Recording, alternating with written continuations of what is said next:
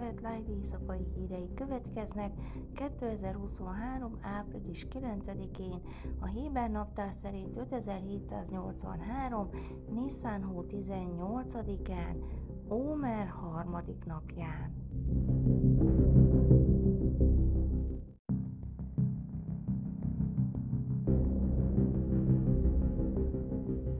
Recep Tayyip Erdoğan török elnök szombat este felhívta Yitzhak Herzog elnököt, hogy kifejezze aggodalmát a Jeruzsálemben, valamint Júdea és Szamáriában az elmúlt héten fokozódó feszültségek miatt. Herzog irodájának nyilatkozata szerint Erdoğan részvétét fejezte ki az izraeli népnek a pénteki terrortámadások miatt.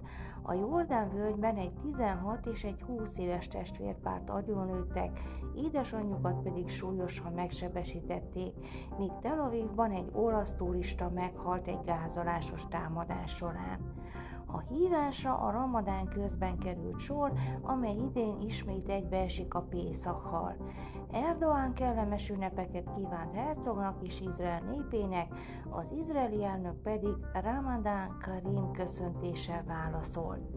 Izraelben a ramadán idején általában nagy feszültség uralkodik az izraeli erők és a palesztinok között, különösen Jeruzsálemben, illetve Júdea és Szamáriában. Hívők tízezrei keresik fel a Jeruzsálemi templomhegyen található Alaksa mecsetet a ramadán bőt hónap folyamán, ami rendszeresen az erőszak megugrásához vezet. A templomhegy a zsidók legszentebb, még az iszlám harmadik legszentebb helye. A szombati beszélgetés során az izraeli elnök megerősítette az ország elkötelezettségét a status quo megőrzése mellett a templomhegyen és általában a szent helyeken. Herzog azt mondta a török elnöknek, Irán meghatalmazottai köztük a Hamas segítségével több fronton is kampányt folytat a regionális stabilitás aláásása érdekében, és vallási úszításokon alapuló terrorizmust alkalmaz a jeruzsálemi helyzetre összpontosítva. Az elnök az arab nyelvű médiában megjelent elfogult és hamis tudósításokra hivatkozott, és példaként hozta fel a hamis és régi videók terjesztését, amelyek terrorizmushoz vezetnek, olvasható a közleményben. A Hárec híroldal által idézett török nyilatkozatban Erdoğan felhozta idézve az izraeli erők keddi támadását az Al-Aqsa mecset ellen, valamint Izrael durva hozzáállását hívőkkel szemben a szent helyeken. Erdoğan azt mondta Herzognak, hogy a muszlimok nem maradhatnak csendben az Araxa státuszát és szellemiségét érő provokációkkal és fenyegetésekkel szemben, hozzátéve, hogy az ehhez hasonló események, amelyek minden ramadánkor előfordulnak, nem szabadják meg az egész régió sorsát. Kijelentette továbbá, hogy Törökország készen áll a fenntartható igazság és béke érdekében tett lépések támogatására.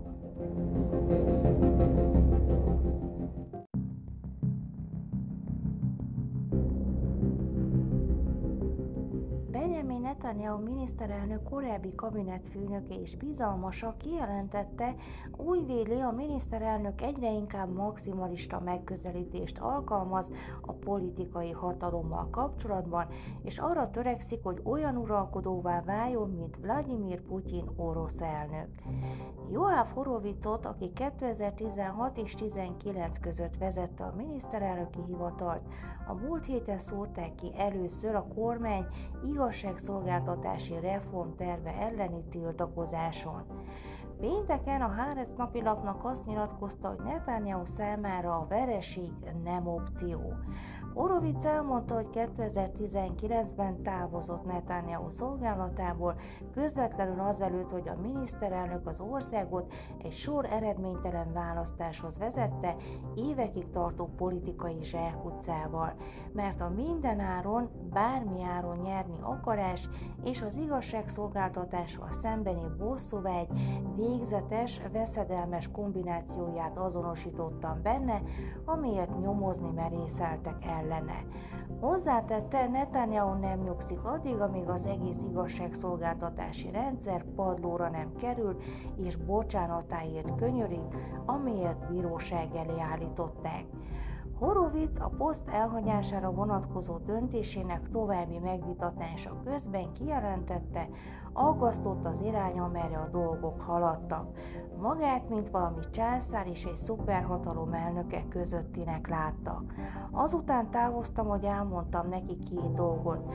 Gyorsan törekedjen vádalkora a korrupciós ügyeiben, és készüljön fel egy lehetséges utódra, mondta Horovic hozzátéve, hogy Netanyahu-nak és feleségének Szárának ez tényleg nem tetszett. Csatlakoztam hozzá a Putyinnal való találkozókon, láttam az imádatát és a hízelgő viselkedését felé.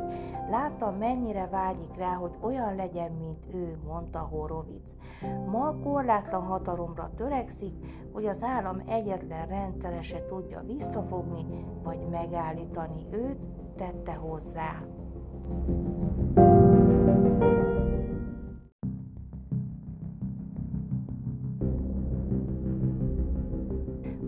sék elmúlt hét végén jelentősen gyengült a dollárral és az euróval szemben. A péntek reggeli bankközi kereskedésben a sékel dollár árfolyam 1,68%-kal 3,624 sékel per dollárra, a sékel euró árfolyama 1,77%-kal 3,957 sékel per euróra emelkedett. A Pészak előtti utolsó kereskedési napon kedden a Nemzeti Bank a reprezentatív sékel dollár árfolyamot az előző naphoz képest 0,807%-kal 3,564 sékel per dolláron, a reprezentatív sékel euró árfolyamot pedig 0,405%-kal 3,888 sékel per eurón határozta meg. A dollár erősödése a sékellel szemben annak ellenére következett be, hogy a dollár jelentősen gyengült a világ fő valutáival szemben, azaz a dollárindex 3 ponttal 101,8 pontra csökkent. A Héber médiának nyilatkozó gazdasági elemzők rámutattak, a dollár annak ellenére erősödik a sékellel szemben, hogy a világon mindenhol gyengül. Mindez Izrael jelenlegi gazdasági érzékenységének köszönhetően, azaz az igazságügyi reform miatt hiányzik a bizalom az izraeli piacon. Ehhez a negatív hangulathoz hozzáadódnak a biztonsági problémák is, így módon érthető, hogy a séker leértékelődése tapasztalható a devizapiacon.